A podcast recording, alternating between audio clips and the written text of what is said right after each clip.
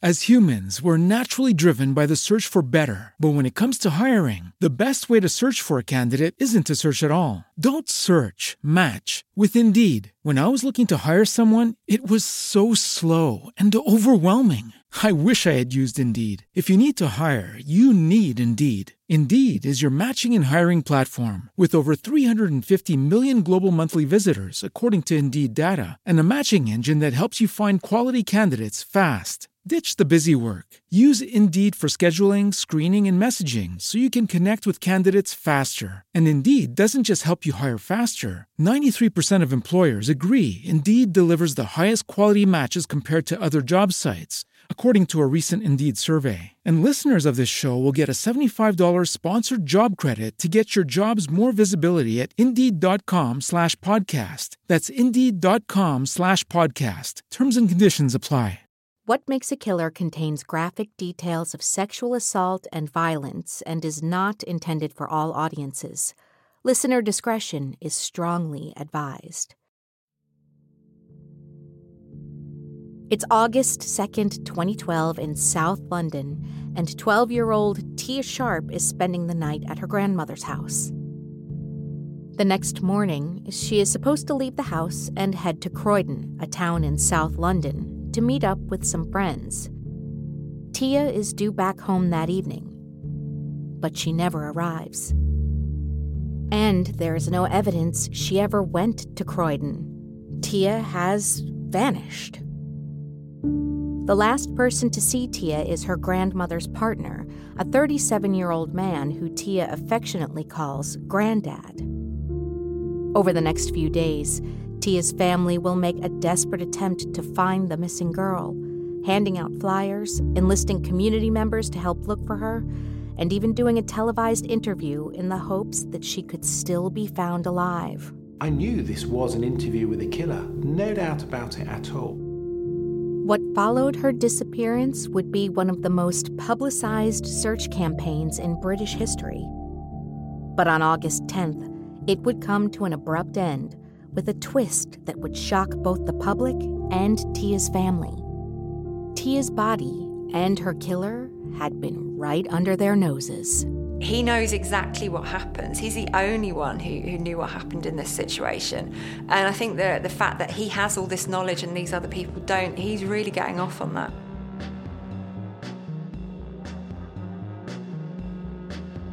This is What Makes a Killer, a true crime series that chronicles the lives of the world's most notorious killers. I'm your host, Jennifer Natoso. In every episode, we'll trace a killer's origins, examine their behavior, and follow their path to bloodshed. In this episode, we'll discuss Stuart Hazell.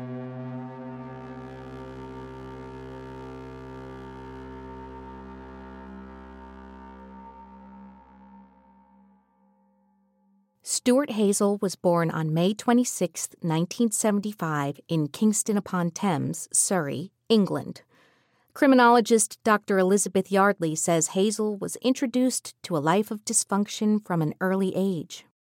His father was in and out of prison, so there wasn't a lot of stability. It was quite disorganised, it was quite chaotic. He spent quite a lot of time in the residential care system, he was moved around quite a lot.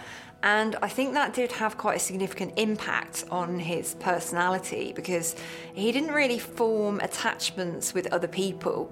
So, that kind of absence of warmth, that absence of closeness in those early years is something that, that really does shape him. By the time Hazell was a teenager, he was already involved in petty crime. At the age of 13, he was drinking heavily. He received his first criminal conviction at 14. This lifestyle didn't stop as Hazell entered adulthood.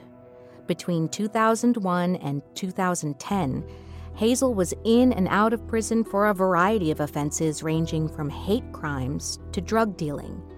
He even spent a year in jail for possession of a machete in a public area.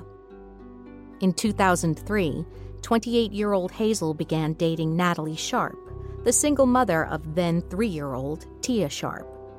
The relationship didn't last between the two, but after they split in an unconventional turn of events, Hazell began seeing Natalie's mother, Christine Bicknell, Well, I think Stuart Hazell is somebody who is quite predatory, um, who identifies people that, that, he can get things from, essentially.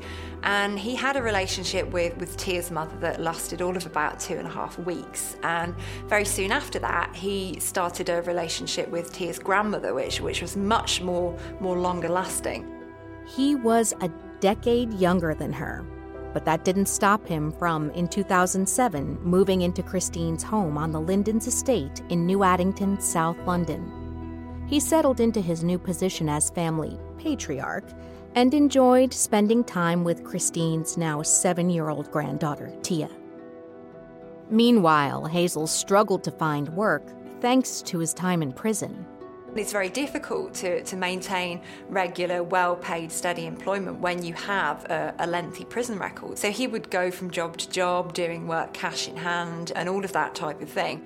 By 2012, Hazell found work as a window cleaner and was still living with Christine. Over the years, Tia grew close to her grandmother's boyfriend, and she even called him her grandfather. On Friday, August 3rd, Tia Sharp disappeared. Hazell was just as clueless as the rest of the family as to her whereabouts. Nick Scola was the leading investigative officer on the case. Tia went to her grandparents' house on the 2nd of August, and that was a Thursday. She was supposed to have stayed there overnight, then Friday morning gone into Croydon. Um, she was due home Friday evening at about 7 o'clock, but she never returned. But by Saturday evening, it was clear she wasn't coming home. She hadn't made contact with her family or any of her friends. Levels of worry and suspicion obviously became higher. I led a major investigation team. It was myself, two detective inspectors, five detective sergeants, approximately 20 detective constables, and some civilian support staff. I called my team in for an 8 o'clock meeting on the Sunday morning. We got together. We read all the handover files that had been done during the course of the Friday and the Saturday and started to set some lines of inquiry. Along with the detectives, there was a massive turnout from community members to help find the missing girl. That soon led to the media descending on New Addington. One of the reporters at the scene was Sky News correspondent Martin Brunt. I had a call from Scotland Yard. Um, I was aware that a girl had gone missing, but I think there was a sense early on through police contacts that this was rather more serious. They were very keen for us to give a lot of publicity uh, to the circumstances of Tia Sharp's disappearance. That suggested to me that they were already suspicious that she may have come to some harm. Investigative journalist and former police officer Mark Williams Thomas was also intrigued by Tia's disappearance. I think what was very clear from the beginning, both in terms of talking to family members, also being aware of her as an individual, was that this isn't something that was likely to be herself running away. And it had now become a number of days that she'd been missing. So that concern about something having happened to her, I think, was very, very real. And when I went and looked at the area, my focus was very much on those people who had the last contact with her. And therefore, I wanted to try and speak to those people as quickly as possible. On Monday, August 6th, three days after Tia vanished, her family made an emotional appeal in a press conference for her safe return. The police were desperate for any leads about Tia's case. Officer Nick Scola received a new piece of information that he says made him focus on one member of the family in particular. It was simply reported to me that Tia had spent the evening at her grandparents' house. During the Sunday, it became clear that actually her grandmother wasn't present and Stuart Hazell wasn't her natural grandfather. That made us very interested in the accounts he would give. As they continued the search, police grew more and more suspicious of the last person to see Tia, a man whom she loved and trusted, a man who was pleading for her safe return. As humans, we're naturally driven by the search for better. But when it comes to hiring, the best way to search for a candidate isn't to search at all. Don't search, match with Indeed. When I was looking to hire someone, it was so slow and overwhelming. I wish I had used Indeed. If you need to hire, you need Indeed. Indeed is your matching and hiring platform with over 350 million global monthly visitors, according to Indeed data, and a matching engine that helps you find quality candidates fast. Ditch the busy work. Use Indeed for scheduling, screening, and messaging so you can connect with candidates faster. And Indeed doesn't just help you hire faster. 93% of employers agree Indeed delivers the highest quality matches compared to other job sites, according to a recent Indeed survey. And listeners of this show will get a $75 sponsored job credit to get your jobs more visibility at Indeed.com slash podcast. That's Indeed.com slash podcast. Terms and conditions apply. With LinkedIn Jobs, we tap into a network of more than a billion professionals to help you find quality professionals quickly and easily for any role you need. Marketing wizards? Found them. Software engineers? Found. That project manager I could never seem to hire? And found. LinkedIn Jobs quickly matches your roles with candidates with the right skills and experience. In fact, 86% of small businesses get a qualified candidate within 24 hours. Post your first job for free and get started at linkedin.com slash spoken. That's linkedin.com slash spoken. Terms and conditions apply. In August 2012, police were searching for a missing 12 year old girl named Tia Sharp. She'd traveled from her grandmother's home in New Addington to Croydon on Friday, August 3rd. Somewhere along her journey, she disappeared. We've got several hypotheses I start to work from. The first one is that she didn't go to Croydon, that she was still on the estate somewhere, playing with friends, staying with friends, and deliberately not coming home as a missing person. There's a lot of open countryside around the estate. The second hypothesis, she's gone out there to play and she has come to accidental injury and is laying unconscious or otherwise disabled outside. Thirdly, is that she's still on the estate and she's been abducted by somebody on the estate. The small community of New Addington rallied around the Sharp family to help find Tia. Thousands of posters and leaflets with Tia's photo were spread across the area. Investigative journalist and former police officer Mark Williams Thomas remembers the flood of support for Tia and her family. She was a nice young girl. And so, as a result of that, the concerns became heightened. There was huge public response within the community, within this estate. And I think as a result of that, it grabbed public's attention. I think people who were watching TV saw the blanket coverage that we were giving to the case, and I think they perhaps picked up on the fact that the police were more concerned about her disappearance than they might be with disappearances of, of other girls. I think throughout that week there was a growing sense that this was a girl who probably wasn't going to be found alive. It was a story that I think more and more people, as the days went by, believe that this was a story that would end in uh, the discovery of her body. Among the search party was the last person to see Tia before she vanished her grandmother's partner, Stuart Hazell. Sky News correspondent Martin Brunt talks about Hazell's behavior in the first few days after Tia went missing. He would walk out of the house and go off to do his daily business or to get involved in searches uh, or to make an appeal uh, in front of the cameras. He seemed to be doing what you would expect him to do uh, in furthering the search for his uh, missing step granddaughter. I mean, I don't think his behaviour in front of the cameras um, was particularly alarming, but from early on, he was clearly a suspect for the police, and we shared the same view. The last person to see Tia was always going to be somebody that the police would have an interest in. Criminologist Dr. Elizabeth Yardley provides further insight into Hazell's demeanor.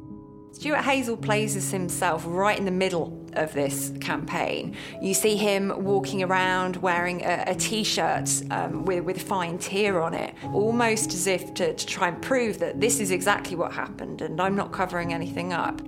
Sky News correspondent Martin Brunt recalls taking note of Hazell during the coverage of the investigation.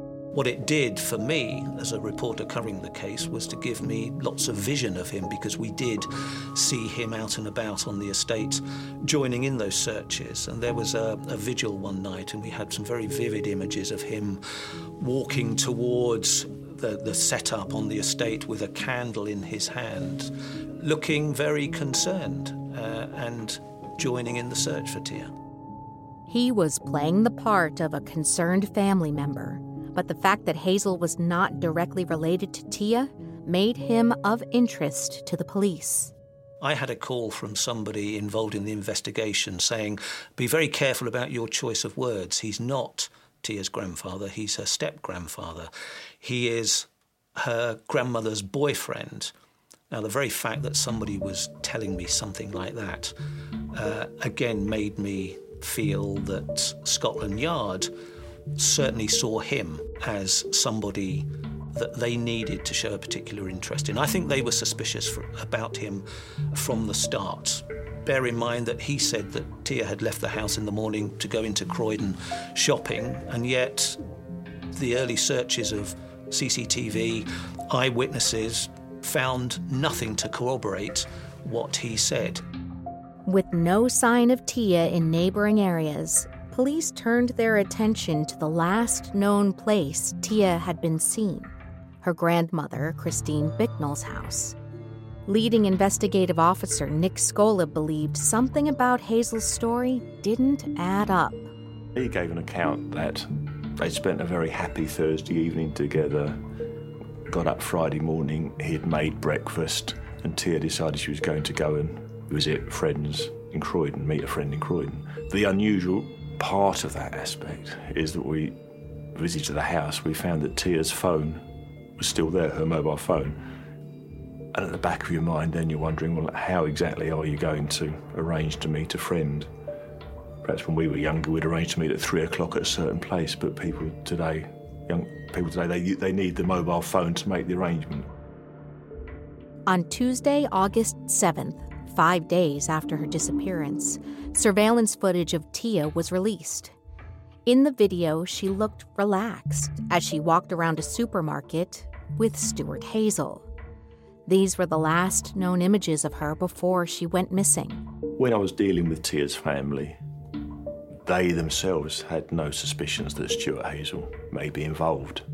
No one took me to one side to say perhaps we're not happy about Stuart or anything along those lines. In actual fact, quite the opposite. They trusted him, and I could see from the CCTV that Tia very much trusted him. She enjoyed going to her grandparents' house. She had younger siblings at her address, and there wasn't a lot of space there, so she got some time and attention from her grandmother, and her grandmother helped to make sure she got to school on time and just generally provided support for her. The following day, Officer Scola and his team received more information that would distract them from Hazell. The next door neighbor told police he saw Tia leave for Croydon on the morning of her disappearance. What certainly frustrated the investigation was the evidence of the next door neighbour. He knew Tia well, and he clearly stated he saw Tia leave for Croydon at the time Stuart Hazell said. So he came up with this statement, and it affects your whole investigative strategy. Because it directs attention away from the house, back towards was she abducted or taken on her way to Croydon or whilst in Croydon or returning. Later, police would learn that this was false. Tia's killer convinced the man to lie about seeing her leave the house. By now, police had searched Hazell's home twice and found no evidence that he had anything to do with Tia's disappearance. With the neighbor's eyewitness account backing up his story, Stuart Hazell appeared innocent. So, whilst it was clear that the media were portraying Stuart Hazell as a suspect, you must go where the evidence takes you, and there was no evidence that Stuart Hazell was involved in Tia's disappearance at that stage. This is somebody who had very little control over his life in his early years, his early days, but now he he would see it as he's the one who's running the show. He knows exactly what happens. He's the only one who, who knew what happened in this situation. And I think the the fact that he has all this knowledge and these other people don't, he's really getting off on that. He put himself right at the centre of this. He needed to know what was going on because don't forget, he knew exactly what had happened and he wanted to keep as much as possible away from the home address. On Wednesday, August 8th, police combed through Hazell's house for a third time, this time with specially trained dogs. I then asked a body recovery dog search premises because the searches hadn't been destructive, the bath panel hadn't been removed, floorboards hadn't been lifted. It's hopeful then that body recovery dog would give an indication if there was a dead body there. Still a missing person inquiry, but just in case. The body recovery dog didn't give an absolute indication, but a handler afterwards told me that it behaved unusually in one of the rooms. So, armed with that information and the fact, the investigation, again, we're checking the facts on the investigation, decided to have a more forensic look at the house. Yet again, police left the home with no new leads to bring them closer to finding Tia. As humans, we're naturally driven by the search for better. But when it comes to hiring, the best way to search for a candidate isn't to search at all. Don't search, match with Indeed. When I was looking to hire someone, it was so slow and overwhelming. I wish I had used Indeed. If you need to hire, you need Indeed. Indeed is your matching and hiring platform with over 350 million global monthly visitors, according to Indeed data, and a matching engine that helps you find quality candidates fast. Ditch the busy work. Use Indeed for scheduling, screening, and messaging so you can connect with candidates faster. And Indeed doesn't just help you hire faster. 93% of employers agree Indeed delivers the highest quality matches compared to other job sites, according to a recent Indeed survey. And listeners of this show will get a $75 sponsored job credit to get your jobs more visibility at Indeed.com slash podcast. That's Indeed.com slash podcast. Terms and conditions apply. By Wednesday evening, there were more than 50 reported sightings of Tia Sharp, and police were still hoping she may be alive. As a forensic team prepared for a more detailed search of the home, Hazell thrust himself into the spotlight. He agreed to a televised interview with investigative journalist Mark Williams Thomas from ITV News to tell his side of the story. I said, right, whatever happens, we run throughout. So even if we break, we keep the recording going so the, so the mic's on constantly. And I said, just go with it. Whatever happens, go with it. So we got in, we set up, and Stuart was really anxious. He was very anxious. That TV interview would make a concerned relative look like a guilt ridden killer. What I needed from him was a really detailed account in real micro detail about what happened from the point that Tia came to the home to the point that she she was last seen by him. So minute by minute, as much as he could, breaking that down, and that's what I did. And I got him to talk in real detail because I knew that every single piece of that interview would be poured over by the police. Because by the Thursday morning, after the phone call that I'd had saying Stuart would give an interview, I knew this was an interview with a killer, no doubt about it at all. Body language expert Robert Phipps was certain Hazell was lying. Stuart's behaviour throughout this interview is inconsistent with somebody who is in turmoil, worried, you know, anxious about Tia Sharp being missing. His body language is far too animated. He's shrugging his shoulders a lot. People shrug their shoulders when they're saying, I don't know. But he's giving supposedly truthful sta- statements and saying, I don't know. Hazell gave a tearful account of the details leading up to Tia's disappearance and pleaded for her safe return. He spoke about how much he loved her, saying, She's like my own daughter.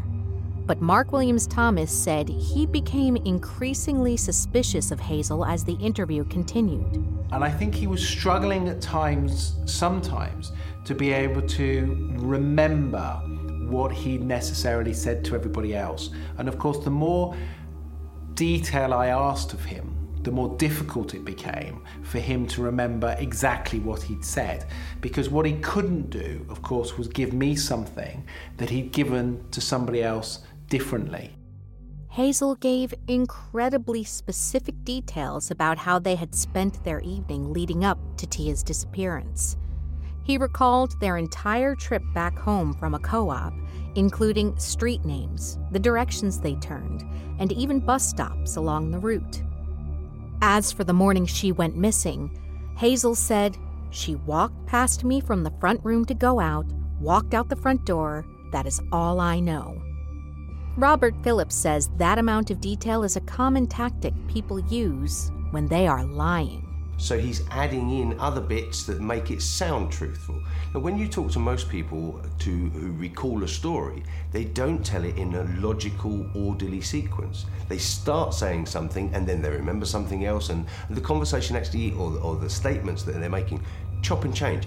Sky News correspondent Martin Brunt recalls watching the interview.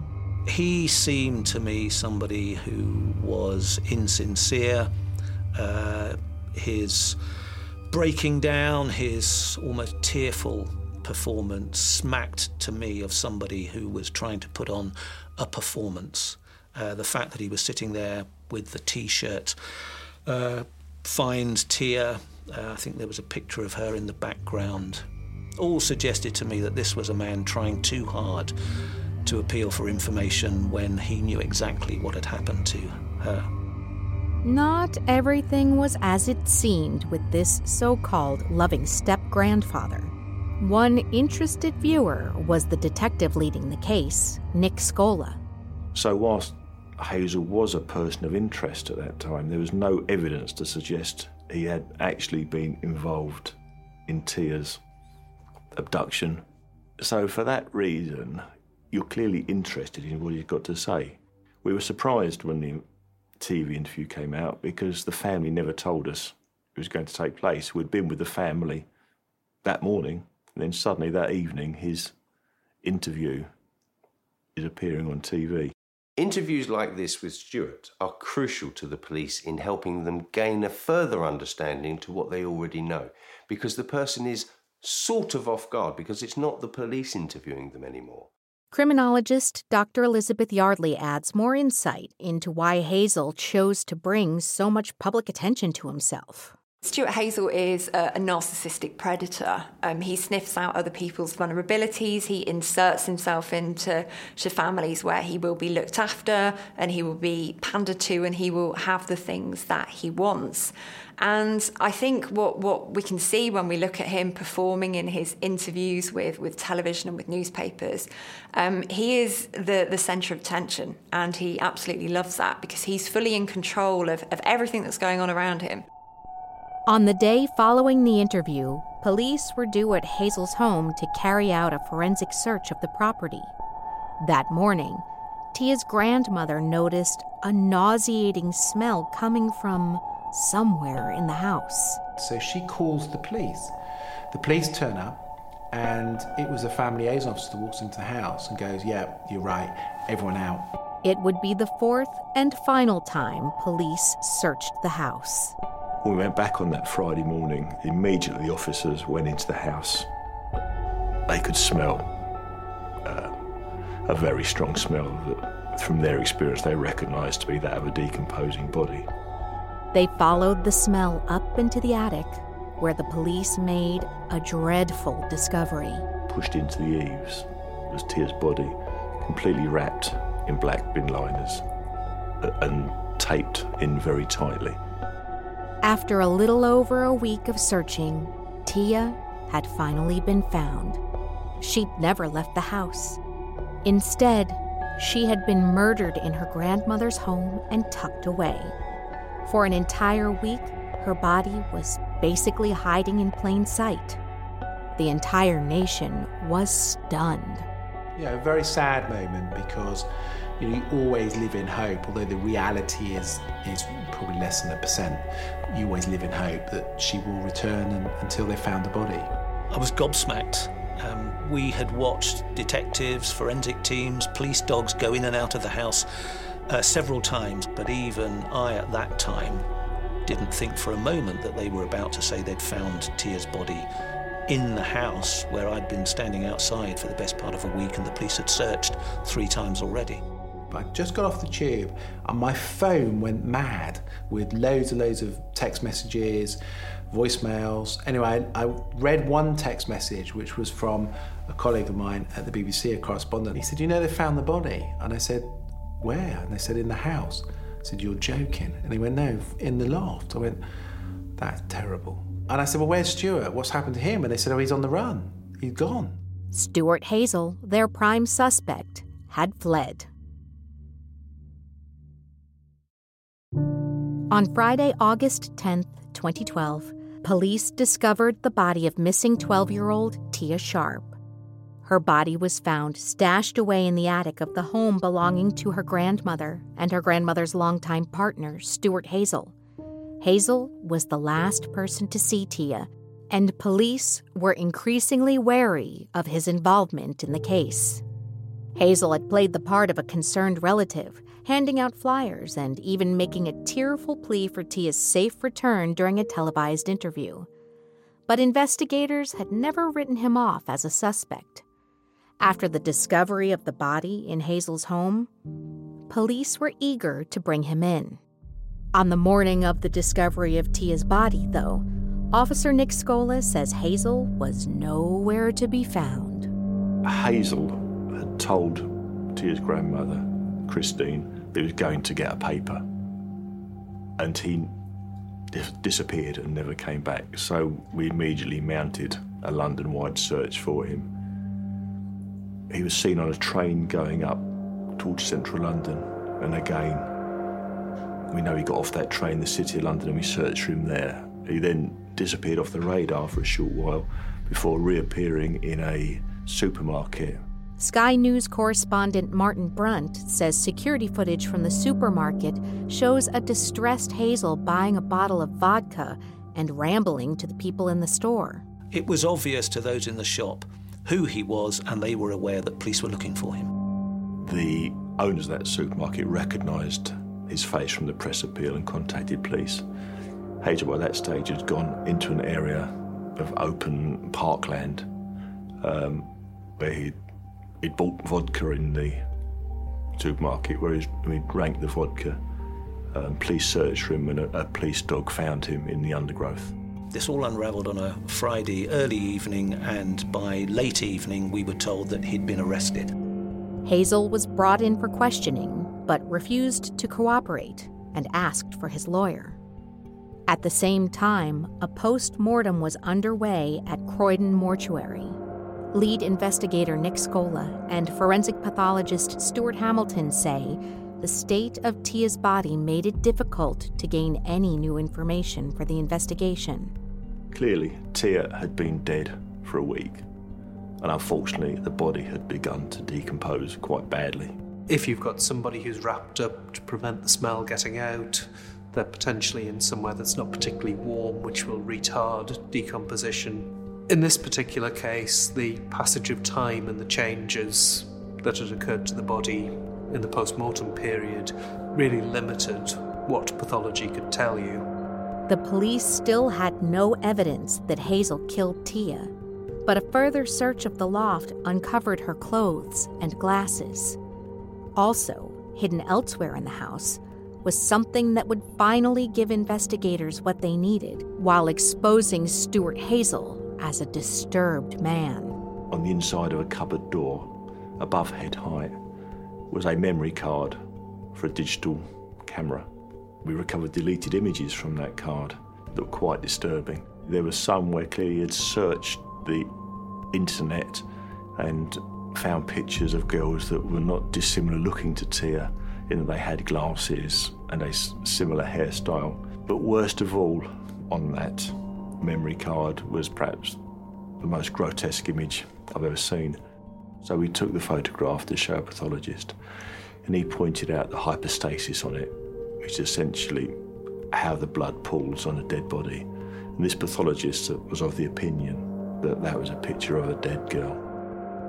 Along with the pictures were a number of videos. One was of Tia sitting on a settee, looked like she's rubbing suntan lotion or some kind of cream into her legs. Clearly, he had given the impression perhaps he was sending a text or something, but all the time he was secretly filming Tia. And one chilling video undeniably linked the camera to Hazell. It showed Hazell filming Tia when she was asleep. He'd obviously gone into her room and was walking around her with the phone in his hand. He also just briefly filmed his own shadow on the wall, menacingly standing over her. On Saturday, August 11th, 2012, Stuart Hazell was charged with the murder of Tia Sharp. He was remanded to custody at Belmarsh Prison. Hazell wrote a letter to his father claiming Tia's death was an accident and that he was contemplating suicide. He wrote, I can't sleep, can't eat. I wish I could turn back the clock, but I can't. I'm sorry to have lied to you all, but I didn't know what to do. Forgive me. On May 7, 2013, nine months after the murder of Tia Sharp, the trial of 37 year old Stuart Hazell began. He pleaded not guilty. Hazell pleaded not guilty at court. His defence case statement indicated he was going to say that Tia had accidentally fallen down the stairs. Um, he had panicked, didn't know how to tell her mother and grandmother that the granddaughter was dead, so panicked and hid the body. And that's the stance he maintained throughout the prosecution case. Forensic pathologist Stuart Hamilton says that the idea that Tia died falling down the stairs was highly improbable. The training of forensic pathologists is not only to identify injuries, but to recognize patterns of injuries and to suggest that someone had died of falling down the stairs. There are very specific things that we would expect to see, and if we don't see those, you can fairly quickly exclude such an explanation. Investigative journalist Mark Williams Thomas was in the courtroom during the trial. So, the interview I did with Stuart Hazell opened the trial up from the prosecution's case. The trial sat through, and information started to come out, and it was very clear that Stuart Hazell had become very sexually uh, interested in young Tia. And one of the searches he'd carried out on his mobile phone on the internet was incest sex. Uh, and that just highlighted and reinforced that interest. Tia's family was among those in the courtroom. The people Hazell stood alongside during the search for their missing 12 year old girl. News correspondent Martin Brunt recalls watching the interaction between Hazell and Tia's mother. For Tia's mum, seeing Stuart Hazell in the dock uh, would have been the first time she had seen him uh, since the day of his arrest. And I can remember trying to watch the interaction between the two. It's a classic thing that crime reporters look for to add colour to the reporting of the first day of a trial. And she looked at him, stared daggers at him, if you like, and as far as I can remember, he spent those first few moments and most of the trial looking down, not wanting at all, for very obvious reasons, to catch the eye, particularly of Tia's mother, but for any members of Tia's family, um, quite a few of who were there. On the third day of the trial, a piece of evidence was shown to the courtroom that would be the final blow for Hazell. Forensics had recovered photos from the memory card found hidden away in Hazell's home. The entire courtroom, including the Sharp family, were appalled at the sight. They were so upset. They were they were unbelievably upset because you know they'd heard the detail, but there's one thing hearing it and another thing seeing it. And at times they actually had to leave. It appeared that it was all too much for Hazell as well. On May 13th, in a massive shock to the public, he changed his plea to guilty, stating, Tia's family have suffered enough. I think you can only imagine the reaction of people in court. There were gasps, there were shrieks, there were uh, tears from some of those in the public gallery. It really was one of those courtroom moments of real drama. I've seen a few, but this is still very vivid in my mind. However, Lead investigator Nick Scola is convinced Hazell changed his plea for more selfish reasons. Hazell definitely didn't change his plea to save the family any more agony or despair. He changed his plea because he was a coward, because that morning he would have to account for the disgusting photograph of Tia's death. He just didn't have the moral strength to do that. On May 14, 2013, Stuart Hazell was sentenced to life imprisonment with a minimum term of 38 years. In his sentencing remarks, Mr. Justice Nichols said that Hazell had developed a sexual interest in Tia, but that the murder was not necessarily sexually motivated. Criminologist Dr. Elizabeth Yardley elaborates. Now, that does seem to be a bit of a confusing thing to say on the surface, but essentially, what the judge means there is that, that Stuart Hazell is somebody who has a, a sexual interest in, in young girls. But in terms of did he kill her in order to have sex with her, um, possibly not. We, we can't know that for sure. But the overarching theme here is is power, because that's what sex is about. Um, it's about power over another individual, especially when it comes to Stuart Hazell. Stuart Hazell has never spoken about how or why he killed Tia Sharp. All I can tell you from Stuart Hazell is that he took away a life, a precious life of a young girl who had an amazing future in front of her. And as a result of that, he has impacted on many, many other people's lives. And he deserves to spend the rest of his life in jail. I don't think we'll ever know what made Stuart Hazell kill Tia Sharp. That's information that I don't think he's ever going to share with anybody. But we can surmise a little bit as to the context of it. He's trusted to look after this girl and he abuses it. And we don't know what the circumstances are around that, whether he felt that she would perhaps tell somebody about something that, that he had done to her or to, to somebody else. But but it was he found himself in a situation where he had to control her. He felt that, that she had slipped out of his control and, and she posed some kind of a threat to him. In August 2013, Hazell's next door neighbor, the one who gave police a false witness statement, was sentenced to five months in prison. This was the man who lied about seeing Tia leave the house on the morning she disappeared. And in June of the same year, the house where Tia was murdered was bulldozed to the ground, perhaps as an attempt to blunt the pain caused by that sickening murder. I think Stuart Hazell did some incredibly evil things, um, but he chose to do those evil things. He could have chosen not to, and he was fully aware of, of the impact of, of his actions. I, I, mean, I don't know. Sad and sad. It, it's just really sad, the whole thing. When you add it all up, you get to the situation. You know, here was a young girl who loved her gran. He loved her mum, but loved her gran, loved spending time with her gran. You know, she saw solitude in her gran, as many, many young children do and to go to a place where, of course, that eventually was where her death occurred um, was was so sad. And of course, nobody could have predicted that other than Stuart Hazell. If that is in torment, if he lives in anguish every day, if he regrets or he thinks about what he's done every single day, then so be it.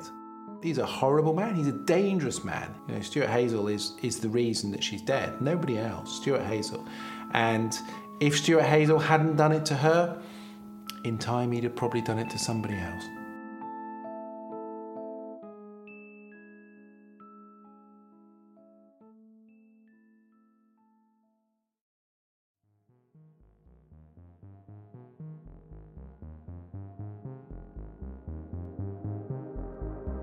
What Makes a Killer is an Audioboom original series in production with Woodcut Media and hosted by me, Jennifer Natoso. This series is produced by Audioboom's Rachel Jacobs, Blair Payton, Lauren Vogel, and Nick Mavrodekis for Woodcut. Original music by Ben Craigie. Executive producers for Woodcut are Kate Beale and Janelle Patel, and for Audioboom are Brendan Regan and Stuart Last. A special thanks to those involved with the case willing to share their stories.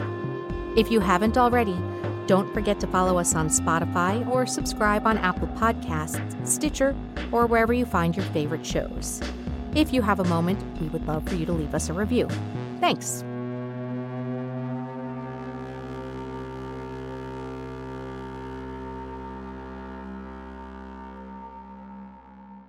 On next week's episode of What Makes a Killer, 1969, Santa Cruz, California. 21 year old Edmund Kemper was just released from a facility housing mentally ill convicts. He'd spent five years there after killing both of his grandparents. What Kemper did next would terrify everyone in the college town. Do I think Kemper is an evil man? The answer has to be yes. He is the definition of violence and evil. You pray nobody else is out there like that again. As humans, we're naturally driven by the search for better. But when it comes to hiring, the best way to search for a candidate isn't to search at all. Don't search, match with Indeed. When I was looking to hire someone, it was so slow and overwhelming.